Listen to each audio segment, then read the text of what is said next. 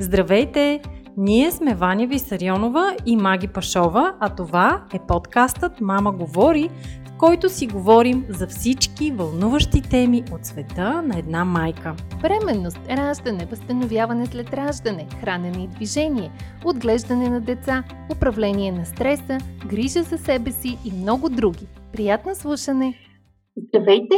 Вие слушате поредният епизод на подкаста Мама говори. Аз съм Маги Пашова и днес отново сме заедно с Ваня Висарионова, а на гости ни е една много интересна дама, с която ще си говорим по втора част от темата за детските книги. Вал Стоева, нашата гостенка днес, се занимава с насърчаване на четенето сред децата от 2008 година. Тя е създател на сайта детскикниги.com. През 2013 година основава фундация за насърчаване на четенето Детски книги. Носител е на посланник на библиотеките и рицар на книгата, което звучи много прекрасно в моите уши. Основен координатор е на национална награда Бисърче вълшебно и освен всичко това, майка на две деца, дъщеря и син и докторант по специалност теория на четенето в Софийски университет. Изобщо Вал е не само много интересна, но и може би най-подходящия човек да си говорим а, по темата детски книги в периода начална училищна възраст, тогава когато децата започват да четат самостоятелно и всъщност или стават любители на книгите, или забравят за книгите, нещо, което не бихме искали да допуснем да се случва и се надяваме Вал да ни даде идеи а, как да спечелим любовта на децата към книгата и да ги направим четящи. Здравей, Вал! Благодарим ти много, че се съгласи да гостуваш в Мама говори. Здравейте, за мен също е огромно удоволствие. Още повече след като слушах първата част, която гостува Пирина, мисля, че така ще се получи едно съвсем естествено продължение на вашия разговор. Надявам се поне и се надявам да е наистина полезно за родителите, които слушат подкаста. Аз вярвам, че ще е така. Ние самите с Ваня, имайки деца в тази възрастова група а, между 6-7 и около 11 години, т.е. между първи и четвърти клас, сигурно ще има какво да научим. А, преди да си говорим за децата, обаче ще ни е любопитно а, да разкажеш малко повече за себе си. Аз представенето ти изредих няколко много интересни факта и ми се иска да се спрем на всеки един от тях. Да ни кажеш а, първо за твоята специалност, която за мен беше непозната, а, за фундация детски книги и нейната мисия и също така за наградата Бисърче вълшебно, но едно по едно. А, специалността теория на четенето е нещо много интересно наистина и а, за разлика от а, така, схващането на повечето хора, че тя е свързана с а, педагогика или с филология, всъщност а, тази специалност се преподава на студентите по книгоиздаване в факултета по журналистика и масови комуникации. И това, което всъщност се случва в а, теория на четенето, е реално какво е четенето като алгоритъм, като когнитивен процес. А, защото а, ние сме свикнали да свързваме четенето с езика и с а, книгите, но всъщност а, рядко си даваме сметка, че това е много сложен процес. И реално това, честно казано, ни пречи в много от случаите да разберем как да насърчаваме четенето правилно. Като докторант аз всъщност се боря точно с това, кой е най-добрият начин, по който можем да преодолеем проблемите, да, така че децата всъщност да, да се превръщат в читатели съвсем лесно и естествено. Когато децата не проявяват естествен интерес, любопитство а, към книгата, може би те просто не са насърчени по правилния начин. Ами да, и то идва от там, че в много от случаите, когато кажем книга или когато кажем четене, ние, си, ние смятаме, че знаем какво е това, защото самите ние четем. Имаме едни а, схващания за, ам, за процеса, те са интуитивни, естествено нямат а, никаква връзка с, а, с това, което реално се случва като мозъчна дейност. И това ни пречи да видим а, голямата картина и всъщност да подходим съвсем а, правилно спрямо собственото ни дете, защото тук е много важно да отбележа, че няма универсална рецепта. Всяко дете е различно, всеки човек се учи да чете по различен начин. Четенето не е дейност, която ни е а, наследена. Ние не се раждаме с уменията да четем. Всъщност това е придобита дейност. И, и именно когато знаем това, ние ще знаем, че няма една рецепта и че всеки от нас трябва да се съобрази с индивидуалните нужди на детето, за да може то а, да следва собствения си път на читател и, и по този начин да го насърчим. Но всяко дете може да се превърне в четящо дете и всеки човек може да бъде четящ, ако си намери правилния механизъм. Така ли да разбираме? Точно така, всъщност възрастните около него а, положат а, усилия да разберат от какво има нужда, детето по какъв начин той има нужда да бъде подкрепено. А, разбира се, с а, кои книги, кои са точните книги за всяко дете, а, за да може наистина то да преодолее всички трудности по пътя на освояването на алгоритъма на четенето.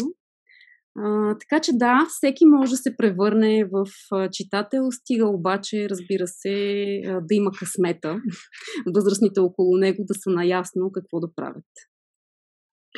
Това ли всъщност е и в основата на мисията на Фундация Детски книги? тя към самите деца ли е насочена или към това възрастните да знаят как правилно да комуникират с децата по отношение на книгите? В началото, когато се появи, най-напред се появи сайт детски книги, тогава всъщност бях абсолютно убедена, че тайната се крие в това да, да четем заедно, т.е. децата да намерят точните книги. Това, разбира се, беше доста отдавна и аз а, нямах този опит, който имам а, днес. Сега вече мисията на фундацията от 2013 година, както тя съществува е всъщност ние да помогнем на възрастните, да обучим възрастните. А, тук а, не включвам само родителите, тук са и учителите, тук са и библиотекарите, тук са всички специалисти, които са ангажирани с отглеждането на деца, за да знаят те какво биха могли да, какъв би могъл да е техният принос, за да могат наистина да подкрепят децата.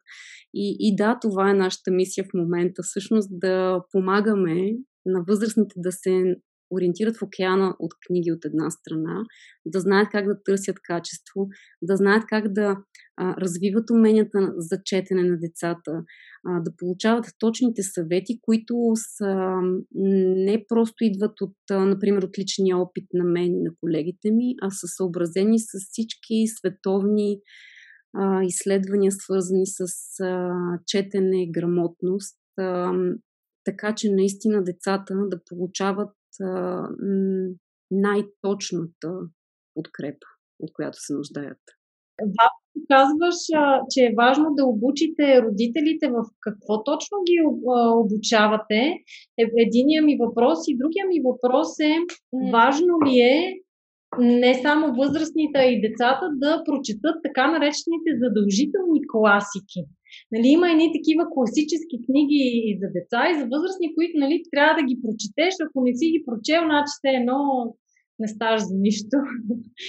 а, родителите всъщност се опитваме да ги обучим в това да слушат на първо място децата си. Защото когато родителя е готов да, да наблюдава детето си, да чуе какви са неговите нужди, тогава четенето процъфтява много, много лесно. То се случва съвсем естествено. А, даваме съвети. А, често много четящите родители а, се тързаят, защото са чели в, докато детето а, тръгне на училище и когато то се научи да чете само, в един момент се получава така, че детето изобщо не иска да чете или чете много рядко и родителя непрекъснато го кара. А, тези а, родители всъщност имат нужда от а, съвсем простички съвети, които реално са логични, но, но когато ние сме вкарани така в самата ситуация не винаги ги виждаме. Така че всъщност успокояваме от една страна родителите, от друга страна им даваме насоки какво самите те да, да променят. А, нещо, което, например, винаги съветваме е да дават право на избор на децата си. Защото когато майката, например, прегледа всички възможни групи, форуми, събере а, от така познати родители, какво четат техните деца и се върне с един а, списък или с една купчина книги, това не означава, че нейното дете ще ги прочете и по-скоро ефектът вероятно ще бъде обратен. А, на такива неща се опитваме да ги, да ги учим. Те са съвсем интуитивни, идват от, а, от практиката, а, изпитани са, работят и всъщност по-скоро включват а, промяна на нагласата на родителя. Какво е четенето? Защо аз, нали, вместо да му кажа сега ще прочетеш ни 20 страници и след това ще играеш, не трябва да го казвам по този начин, защото книгата тогава е а, по-скоро наказание а, защо, например, не трябва да го заставя да прочете летния списък с всичките тези класики, а всъщност, може би, трябва да му помогна да влезе в а, контекста на класиките, защото реално това е един от проблемите, а, с които се сблъскват децата. А, общо взето на такива неща а, се опитваме да, да учим родителите и въобще възрастните, защото а, родителите са една от групите, с които работим. Учителите, например, също често срещат трудности, особено ако са свикнали с това, че децата, учениците им в различните випуски нямат никакъв проблем да схванат, например, пипи, дългото чорапче и да я харесат. Сега се появяват, примерно, едни деца, които не харесват пипи дългото чорапче. И този шок всъщност е, е много голям, защото ти преподаваш по същия начин, а, книгата не се е променила. Ясно, че децата са по-различни, обаче това вероятно, т.е. от компютрите ли идва, от телефоните ли идва, а, или проблема е другаде. И проблема всъщност е другаде. Проблема е в това, че децата, особено това поколение, което расте в момента и което в момента е в училище от първи до четвърти клас, тези деца всъщност живеят в едно съвсем различно време дигитално време. Те в повечето случаи нямат а, села, например, не са виждали кокошки, магаре или а, камо ли нещо друго, което се налага да учат в училище и което е включено в класиката, защото тя е класика, защото устоява проверката на времето. Но всъщност, когато ние не си дадем сметка, че децата не познават този контекст, те няма как да харесат и да разберат произведението. Мозъкът просто блокира, той не може да толерира такъв огромен обем. Им е чужда материята, така ли? Ами, защото не, например, защото не знаят много от думите. А, аз ще дам един пример с моя син. С него доста четем, той е на 6. Uh-huh. И когато беше на 4,5, една от любимите ни книги беше Крокодила Гена. Сигурно сме чели над 25 пъти. И а, един ден той пристига с а, лего къща, с глобена, с а, паст, четка и паста за зъби, някакво блокче така с такава картинка и с номер 3. И казва, виж къщата на крокодила Гена. И аз казвам, да, супер много добре. И през цялото време седи и се чудя, добре, защо има четка и паста за зъби. И той каза, виж, той живее на улица голяма паста номер 3. И в този момент аз си давам сметка, че той няма никаква каква идея, че паста всъщност е а, нали, сладкиш паста, а, познат от моето детство. И много от родителите съм абсолютно сигурна, че първо не четат с децата си по този начин. Те казват, ти можеш да четеш само прави се. А, също така, не винаги си даваме сметка, че онова, което ние знаем, детето срещу нас не го знае. А, затова а, на това учим родителите, но то въжи а, както за, а, за четенето по принцип, така и за класиките, за този списък, да, аз не вярвам, т.е. Не, не съм привърженик на това, че трябва на всяка цена да се прочете нещо, защото е задължително. Би било хубаво да се прочете, но тук е много важно родителя наистина да осъзнае своята роля. И ако за него е много важно детето да прочете, например, приключенията на Том Сойер, да седне с детето и да започне да му, първо да го въведе в в историческото време. да започне да чете малко с него, да види какво детето му не знае. И тогава, когато детето е наясно с, до някъде с ситуацията, в която се развива действието и в която са поставени героите, тогава интересът всъщност се появява. А, специално за Том Сойер, тъй като аз имам навик да препрочитам книги, които, които съм забравила естествено. Преди няколко години прочетох именно Том Сойер и, и всъщност написах статия, нали, как точно да накараме децата да харесат тази история. Тя беше пълна с съвети за родители. Към края на книгата става ясно, че том Сойер казва, ако бяха изобретили кибрид един месец по-рано, всъщност нямаше да имам такъв проблем, нали? нямаше да сме затворени в пещерата, на тъмно. И аз казвам, как така не е имало кибрид? Нали, аз знам, че не е имало електричество, ама чак пък кибрид. Нали, това са неща, които дори самите ние като възрастни не си даваме сметка. А, а искаме децата да ги разберат, да ги харесат и да се справят с лекота. Не е възможно. Да.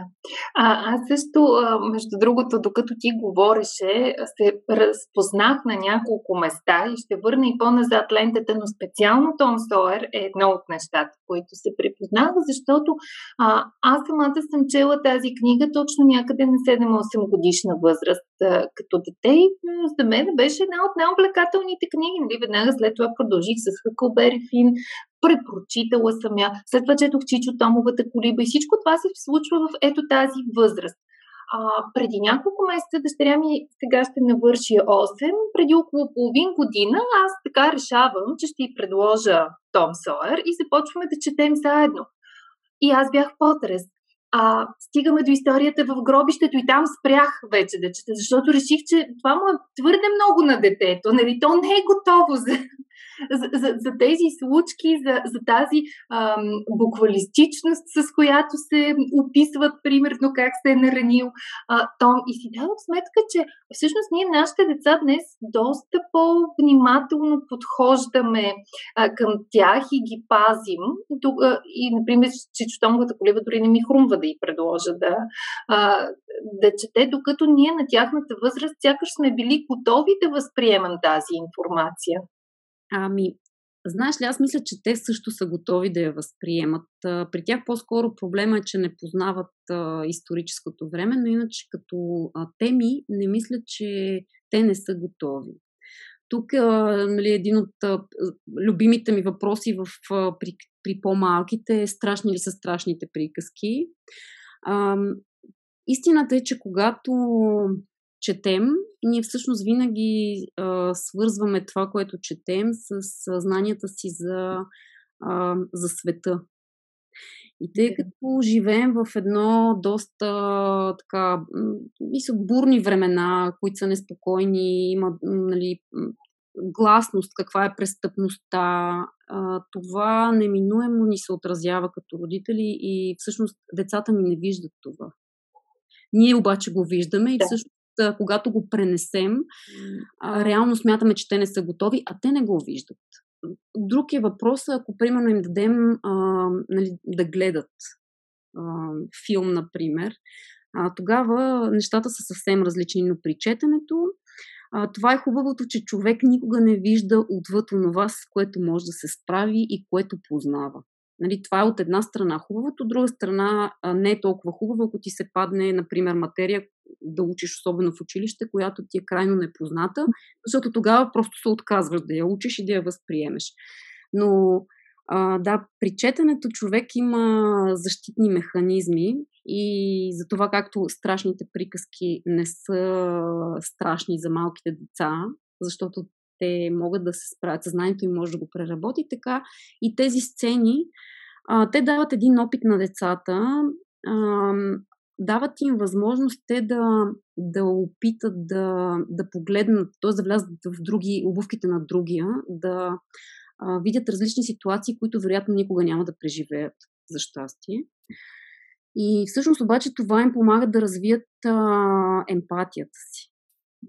Тъй като ако знаеш, например, как се чувства един бежанец, аз имам една от, една от най-любимите ми книги за деца в тази възраст 8-10 години е Сянка на Майкъл Мурпурго.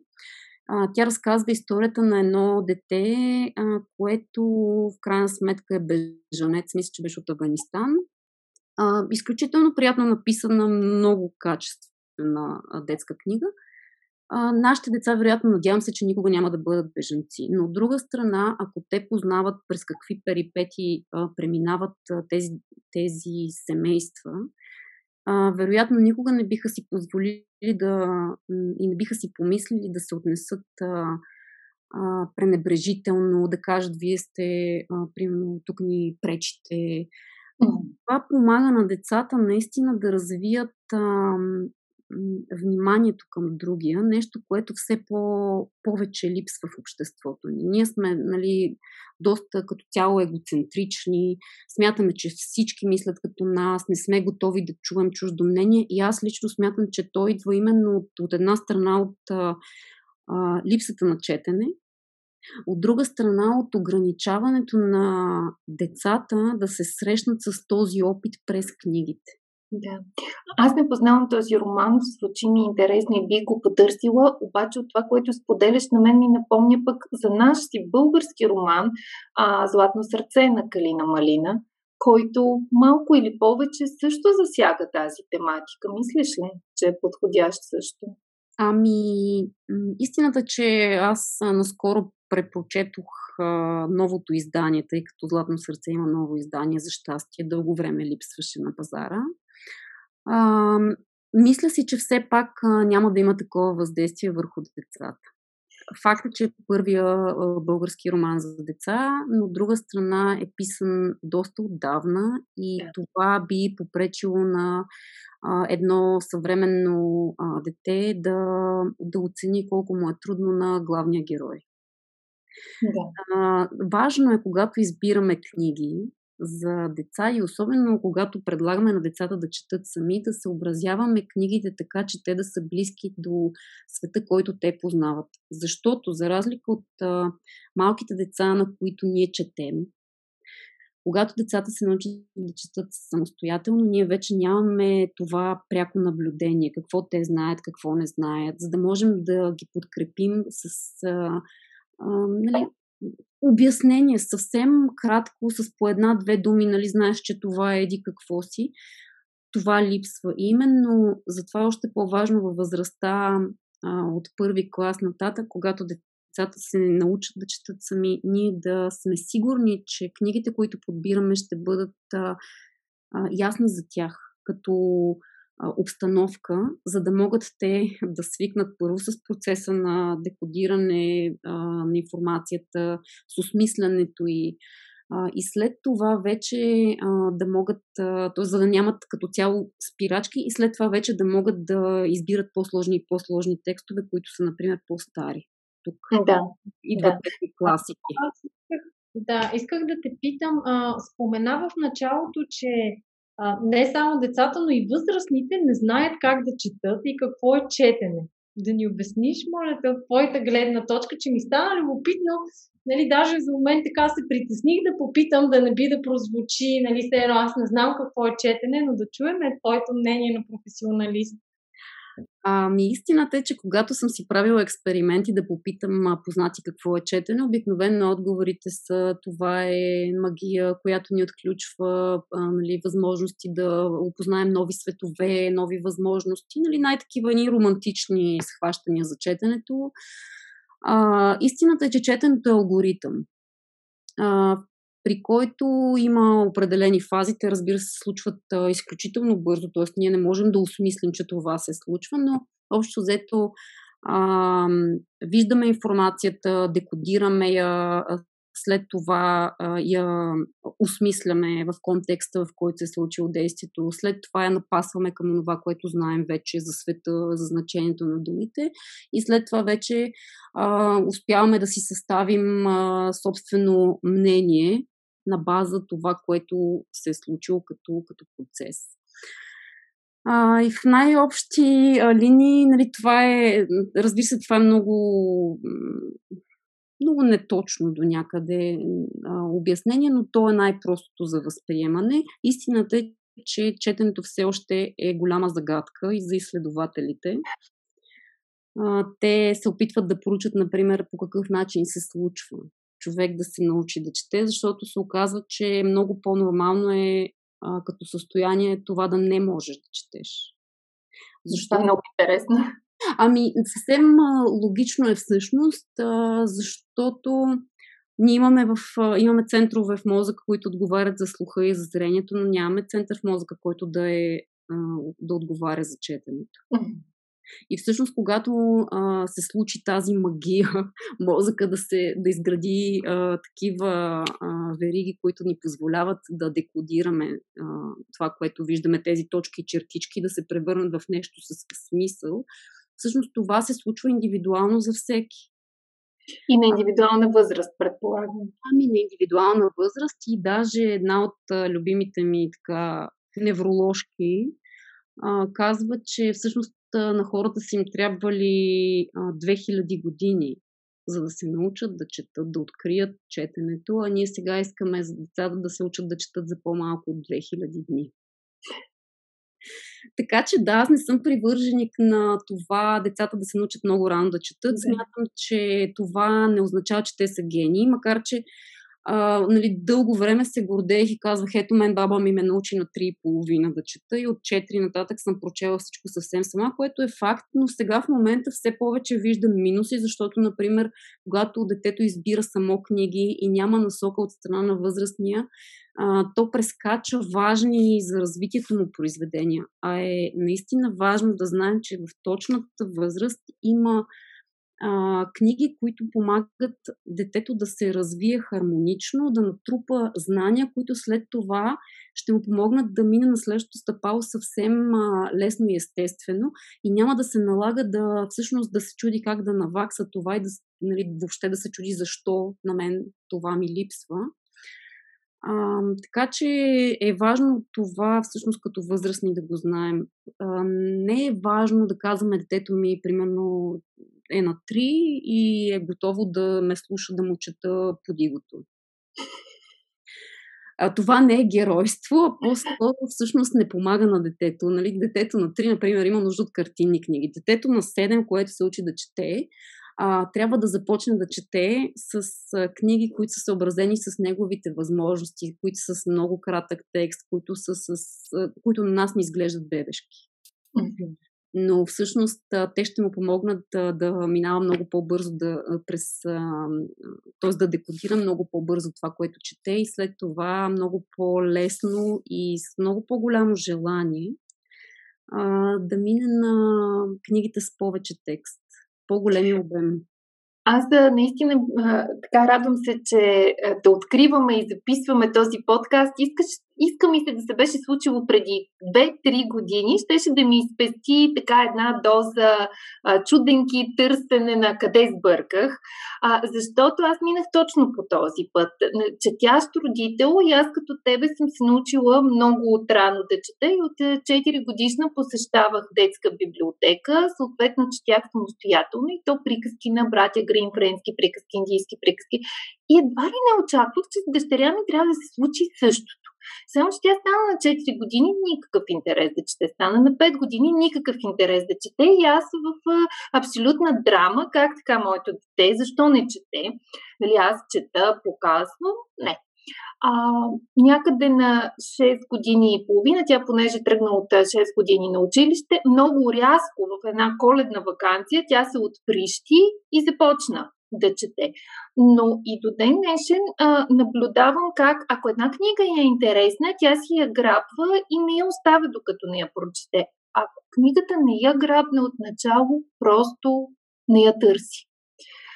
И аз се чудех сега, трябва ли да настоявам, когато видя, че, че не върви процеса, трябва ли да го насърчавам по някакъв начин или просто да приема, че на тази книга не е сега момента.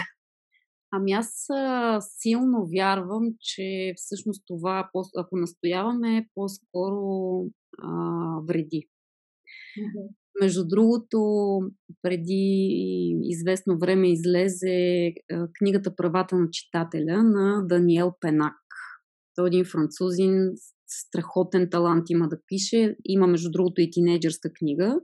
Но Правата на читателя всъщност е книга за възрастни, която а, която естествено разказва какви са правата на читателя, но за да ги изведе тези 10 права, а, всъщност той разказва къде ние бъркаме и проследява процеса още от раждането нали, до гимназиална възраст. Едно от правата е всъщност да оставим книга и да, да. кажем, че не ни харесва, или да си щипнем от тук, от там, или ам, да не четем. Това също е право.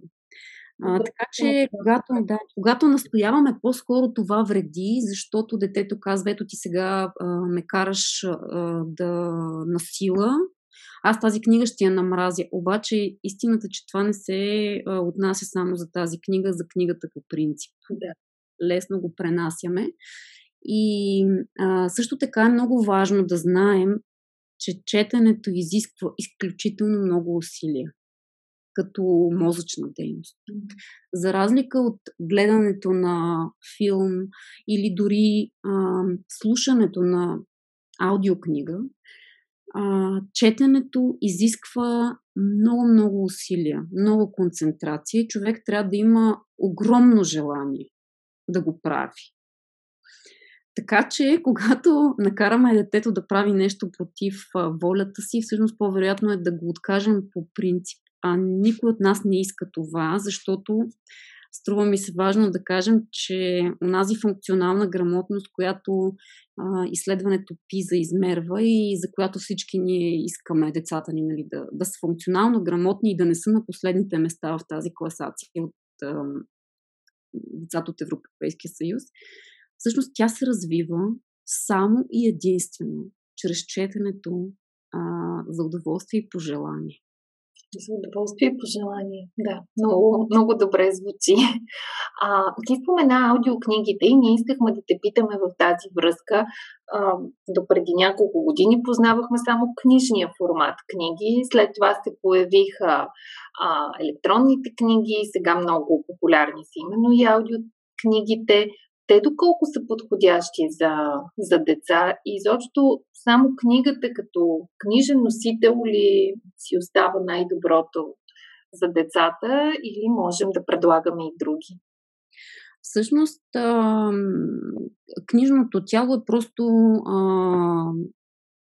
вид, в който може да бъде съдържанието. Важно е естествено съдържанието. Но от друга страна, а, трябва да сме съвсем наясни, че ако, а, да кажем, м- информацията е сложна, тогава най-лесно мозъка възприема, когато чете от хартия. А, там играят а, всички сетива. Нали? Важно е, например, човек, когато държи книга, се ориентира а, къде е текста. Нали? Дали е вляво, дали е вдясно. Така много по-лесно запомня. А, важни ни са а, в смисъл тактилните усещания. Това също има голяма роля, така че ако, примерно, искаме децата наистина да освоят нещо трайно, е хубаво да го предложим а, на хартия. Аудиокнигите обаче са много добър вариант, тъй като всъщност там информацията минава през, а, през различен канал, но тя така може да се приеме като четене с уши. Да аудиокнигата. И там извличането на информация също се получава трайно и добре. Аз лично имам проблем с четенето от екран, а, тъй като а, то все повече променя и четенето от хартия. А, от екран, когато четем, а, учените са установили, че четем а, под формата на буквата F. Прочитаме два-три реда отгоре, след това така скролваме надолу, като захващаме само съвсем малка част, дори не прочитаме цели думи. По средата на текст прочитаме примерно два реда, но не до края. И продължаваме надолу. Другия вариант, в който може да четем от екрана е на буквата Z. И това всъщност а, означава, че ние по-скоро а, преминаваме така доста бързо през а, през текста и това не води до добро осмислене. Така че ако е нещо, което искаме да прочетем за развлечение, например, окей, електронната книга, да, но ако е нещо, което ни е наистина важно, а, хартията е доказано, че е най-добрия м- вариант Но, пак казвам, аудиокнигите, особено за деца, са много, много приятно нещо. А, с моя син сме абонирани за Storytel. И той, тъй като по времето на карантината аз нямах време да му чета, той е свикнал да четем много, много, много на ден. Аз нямах възможност и всъщност той слушаше по една-две книги да, ние също открихме Storytel по време на, на карантината и то основно заради дъщеря ми, защото и аз не успявах да чета толкова много, колкото да задоволя потребностите на едно дете, което е лишено от приятелите си, съучениците си, игрите навън. И аудиокнигите се оказаха много добър вариант в случая. Даже имаше дни, в които една и съща можеше да я изслуша по, по два пъти, което пък на мен ми припомни времето от нашото детство, когато слушахме приказките на Балкантон, които бяха чудесно направени. А, така е, между другото, тук ми се струва важно обаче да отбележим, че аудиокнигите са много добро решение, но за по-големите деца. Когато, а, нали, ако говорим за децата на възраст а, до 7, там а, всъщност това, което има значение е гласа на родителя. Mm-hmm. То, тъй като четенето тогава е всъщност, то всъщност е по- по-скоро връзка между възрастния и детето. А, много качествено изградена връзка.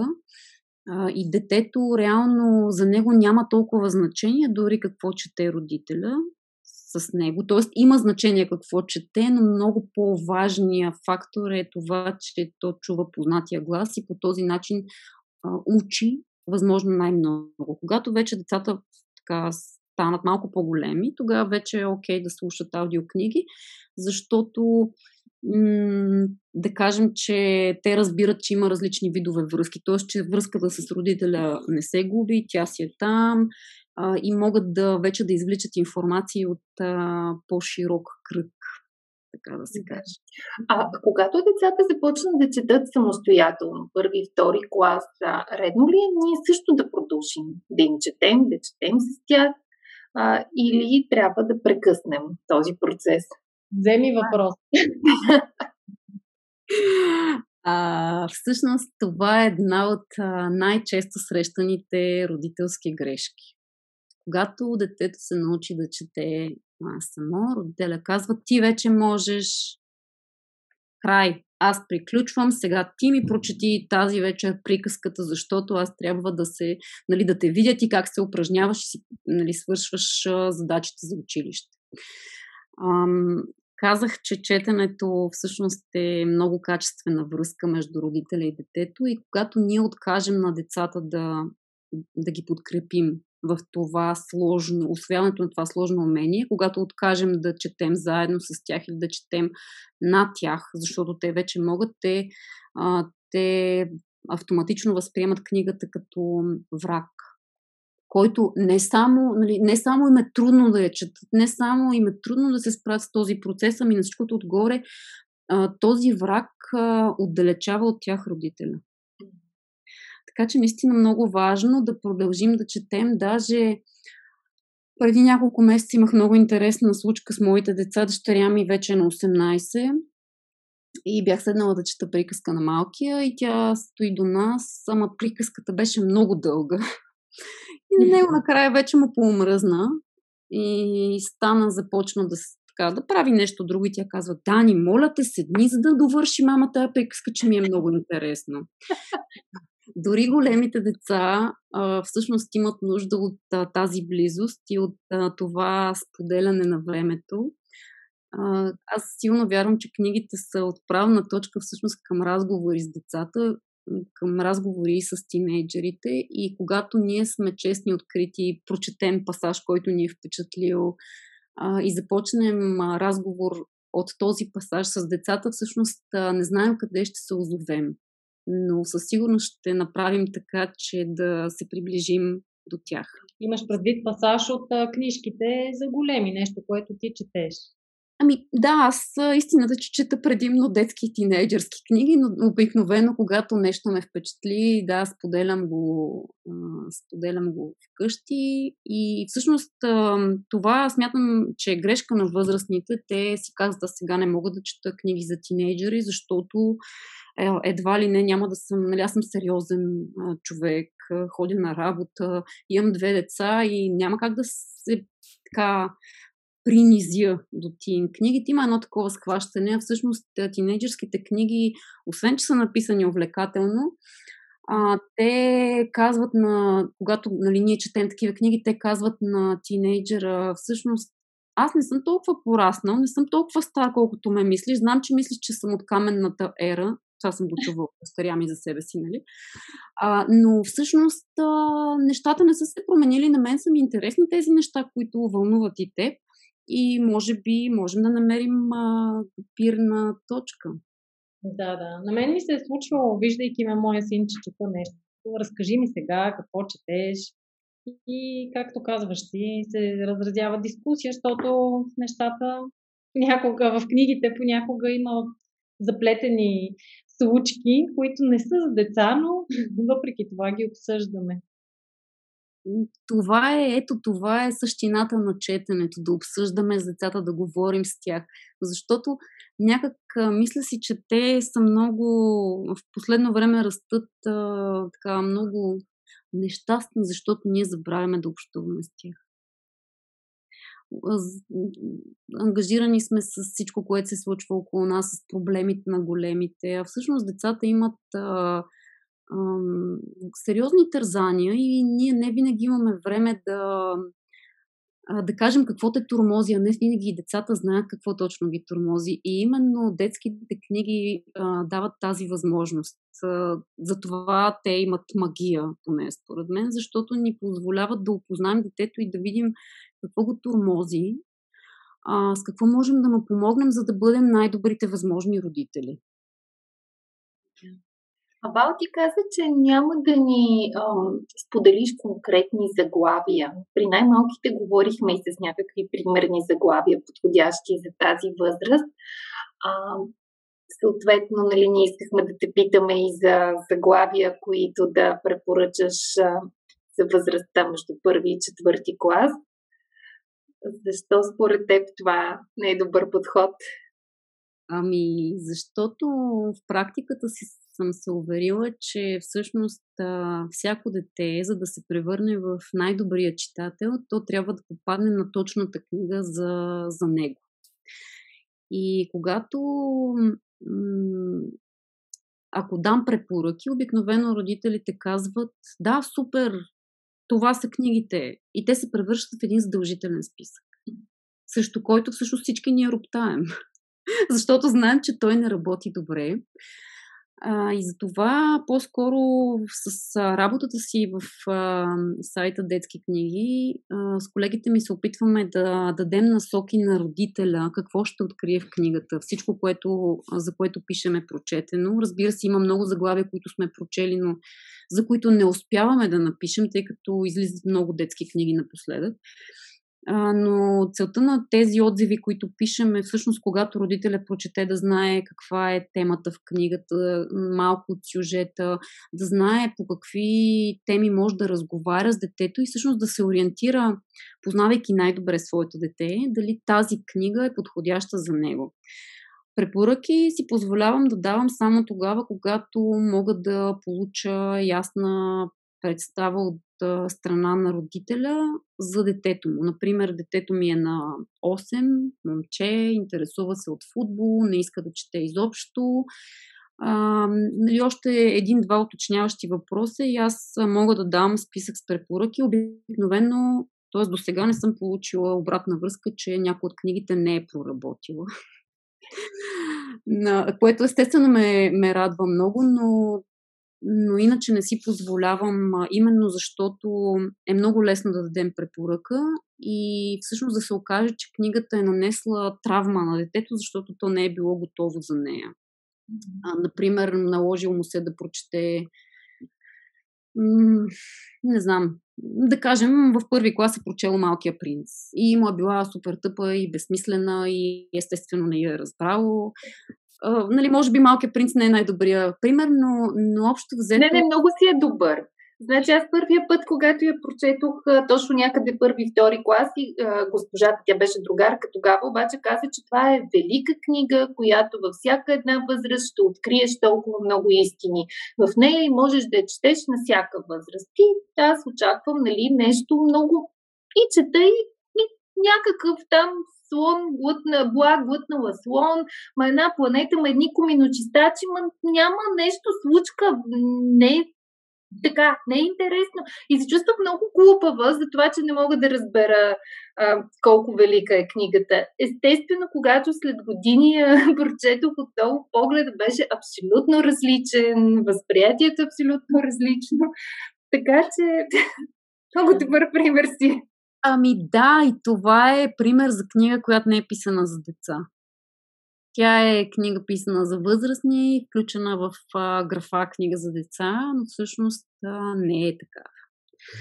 И тук, да, даването на препоръки може да предизвика нещо такова. Детето да си каже, аз съм глупаво, аз не разбирам тази книга, ето препоръчаха ми, всички много я харесват или а, искам да зарадвам родителите ми, да я прочета и да мога да кажа нещо, обаче аз не мога, значи аз не ставам. Децата много лесно се а, отчаиват, много лесно се отказват, когато им е трудно. Това е съвсем естествено. И за това трябва много да внимаваме, когато избираме книги. Най-добрата тактика, между другото, е да ги заведем в библиотека или в книжарница и да им дадем възможност сами да изберат. Да а, защото те съвсем интуитивно се ориентират, не знам как го правят, но съвсем интуитивно знаят в този даден момент кое ще им е приятно и интересно да прочетат. И ми се е случвало родители да кажат, ами аз сега, то детето ми е на 8 и си избра книга за Франклин, тази бебешка книга, аз не мога да я взема, това е много под нивото му. А всъщност, а, нали, аз винаги давам този пример. Добре, ако ти отидеш на море Обикновено не си носиш учебник по квантова физика. Нали, ти имаш нужда от нещо за разтоварване и ако Франклин на детето ще му е лесно да, бъде, да, го, да го прочете, за да си каже, аз мога, прочетох цяла книга. Какъв е проблема? След това, вероятно, ще мина на нещо много по-тежко, но, но децата интуитивно знаят в дадения момент за даденото им настроение също така, какво е най-подходящо. И аз си мисля, че ако им даваме възможност да избират сами, много по-лесно ще се случва. Между другото, а, именно това стои в основата на награда Бисърче вълшебно. Единствената награда, т.е. първата награда в България, която децата избират любимите си книги. И ние имаме много заглавия, номинирани от българските издатели. Тази година бяха номинирани 134. Сериозна бройка. Да, като това, което ние правим е да ги разделим в възрастови групи. В дадена възрастова група обикновено има поне 20 на заглавия. И всъщност обикновено нали, родителя казва, а то не може да ги прочете всички. Казвам, не, не, то не е това идеята. Идеята е детето да влезе, да разгледа, да види иллюстрациите, да види шрифта, да види отказ, да прецени дали това въобще е интересно за него. Да избере 2-3-4 книги, които да прочете и от тях да избере най-добрата за себе си, защото в крайна сметка всички сме различни. Не можем всички да харесваме едно и също. И по-скоро аз се притеснявам, когато а, нали, се окаже, че всички харесват едно и също. Защото означава, че тогава възрастния има много силна намеса върху избора на децата. За щастие това по-скоро не ни се случва. И всички тези 134 заглавия, които имахме номинирани, си намират свои поддръжници. А Бисер, че вълшебно е годишна награда за детска книга. Точно така. Всяка година предлагаме на децата да гласуват, като книгите са публикувани в предходната на гласуването календарна година. Така, от сега ни предстои да започнем да събираме книгите, издадени през 2020. Гласуването обикновено е от февруари до април. а, церемонията по награждаване на победителите е около рождения ден на Валери Петров, който е своеобразен кръстник на наградата. А, но тази година всъщност гласуването продължи 6 месеца, заради нали, съвсем ясно защо, защото всъщност при нас не е важно а, колко деца ще подкрепят книга. За нас е важно по-скоро качеството. Важно е децата да имат достъп до книгите, а, важно е те да могат да направят своя м, обективен избор. Между другото им става, когато са участвали една, две, три години, им става все по-трудно, защото първо те самите стават много по-критични. От друга страна, а, когато имаме много всяка година имаме все по-хубави заглавия, все по-равностойни а, заглавия и всъщност това много затруднява децата, но аз винаги казвам, да, знам, че ви е много трудно, но когато пораснете, ще трябва да избирате и да изберете едно. Вау, много е интересно всичко, което разказваш. А, да кажеш на нашите слушатели къде могат да се обърнат към теб, ако има такива, които чуха твоя пример за съветите, които си дала за детето, което е на 8 години и не иска да чете книги, но се интересува от футбол. А, това, което най-лесно могат да направят е да влязат в сайт детскикниги.com. Там а, отзивите ни са разделени по а, възраст от една страна и от друга страна имаме добре работеща търсачка. Така че а, най-лесно е родителя да напише футбол и ще му излязат а, книги, които са свързани по някакъв начин с интересите на детето. А, така че родителя да може да се ориентира, окей, тук има биографиите на Меси и Роналдо и примерно книги за карти с, а, футболни примерно игри, а, да прочете съвсем по-малко от тези отзиви, за да си каже, да, окей, добре, значи всъщност а, детето ми е фен на Меси, аз ще взема точно тази книга, защото има примерно две или три, но тази ми харесва на мен, смятам, че е за неговото ниво. Това е най-лесният начин. А, разбира се, могат да ни пишат и в а, на, на контактните имейли в а, сайта, както и страницата в Фейсбук на детски книги. А, аз често, често пиша и в а, Нито ден без книжки коментари, като се опитвам наистина да получа ясна представа какво търсят родителите. А, но, но пак призовавам, ползването на, на търсачката в сайта мисля, че работи добре. Да. А, защото всъщност а, родителите имат а, първо, първо родителите са много. А, за съжаление, нали, не е възможно човек да отговори на, на всички а, питания. От друга страна, за мен наистина е важно всеки да може по всяко време да получи а, информация и за това сайта съществува от 2012 година. Имаме доста материали, над 4000 а, са вече.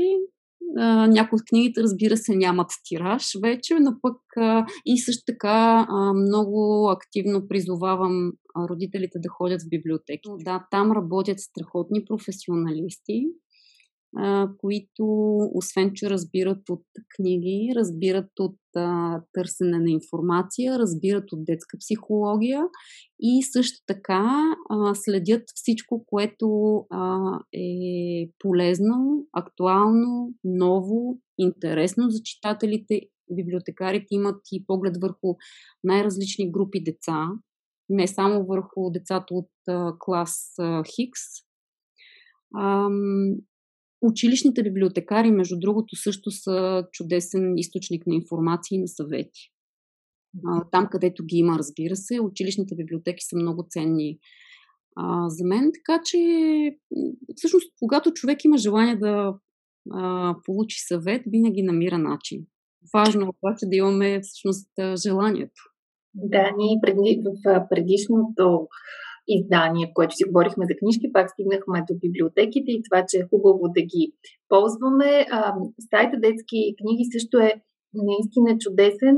Аз искам да дам пример, както като се подготвях за нашия разговор и разглеждах а, сайта, се зачетох а, в а, прегледа на книжките за Агата и дъщеря ми ме видя, че нали, чета нещо, дойде да види какво правя и зачете, тъй като вътре има разтвори на книгата и а, вижда, зачита се и казва, чакай сега, не дей да местиш, че си чета тук. След това, аз на следващия ден изех една от книжките, видях, че има интерес и тя още вечерта си я изчете цялата с а, така много доволна наистина, че я е прочела. А, цялата, но ми беше интересно как още на екрана прояви интерес и чакай да си дочета преди да местиш. Ето, интуитивно знаят кое ще им е лесно, кое ще им е а, удобно за четене, защото всъщност всяк, всеки елемент от книгата има значение. А, ние съдим често по корицата като възрастни, но сме готови да се примирим, например, с а, това, че шрифта ни е твърде неудобен, а, например, е много, а, с много орнаменти или пък а, с издателя по някаква причина е събрал а, а, примерно 35 реда на дадена страница и това изобщо не е ергономично. Ние сме готови като възрастни да преглътнем и да направим компромис, но при децата това първо е трудно, защото те не винаги са толкова мотивирани от една страна, от друга страна не е необходимо. И те наистина много лесно се ориентират дори кой шрифт ще им е удобен, дали иллюстрациите им харесват, дали им говорят достатъчно много, защото иллюстрациите са наистина важни. Те, особено така в над първите 7-8 годишните деца, книгите, които са предназначени за тях, те все още имат доста иллюстрации и тези иллюстрации всъщност дават допълнителна дълбочина на текст. А поредицата за Агата е, да, между другото, а, така аз доста се гордея с нея, защото нейната авторка пише а, за детски книги. И а, с моя син, а, когато първа, първите две книги излязоха, аз ела да ти прочета на Алекс книгата и той, о, не мога, тя е много дълга, тя е 56 страници, има с много иллюстрации. А, и и аз казвам, добре, аз ще почна да чета, пък ако нали, решиш, че ти е интересно, ако не, ще спра, няма проблем. А, в момента, в който започнах да чета описанието на героите, той вече се беше зарязал всичко, беше се присламчил до мен и когато я прочетох, той каза, нали има още една? Ама аз не мога, изморих се, не мога да чета.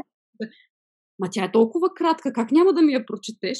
Така че всъщност това а, много ми харесва, когато а, когато го видя при най-различни деца, нали, точно това, че ето, аз съм си мисля, че четенето е скучно, а, гадно, досадно, а то може да бъде супер забавно. И между другото, това, което най-много харесвам в работата си е да, а, да променям мисленето и нагласите и очакванията именно на такива деца, които смятат, че четенето не си струва и че то е безинтересно. И за щастие се получава. Получава. И аз мисля, че това е един много хубав финал на нашия разговор, много позитивен, а, че се получава, че има четящи деца, че има и такива, които а, дори в първоначално да не са открили магията на книгите, може това да се случи. Рано или късно с а, правилната помощ, с правилната мотивация, с правилната книга дори, която да отключи този интерес. Така че много е хубаво това, много е хубаво, че има а, и голямо разнообразие от а, детски книги, а, а вече знаем и къде да потърсим информация, ако се чувстваме объркани в а, морето, как да изберем и най-подходящите за нашите деца, най-вече да позволим и те самите да си избират. А, Вал, много ти благодарим за този разговор. Изключително интересен беше. На мен лично ми обърна някои представи. Много ценен ми беше. А, така че аз като слушател, не само част от екипа на Мама говори, ти благодаря.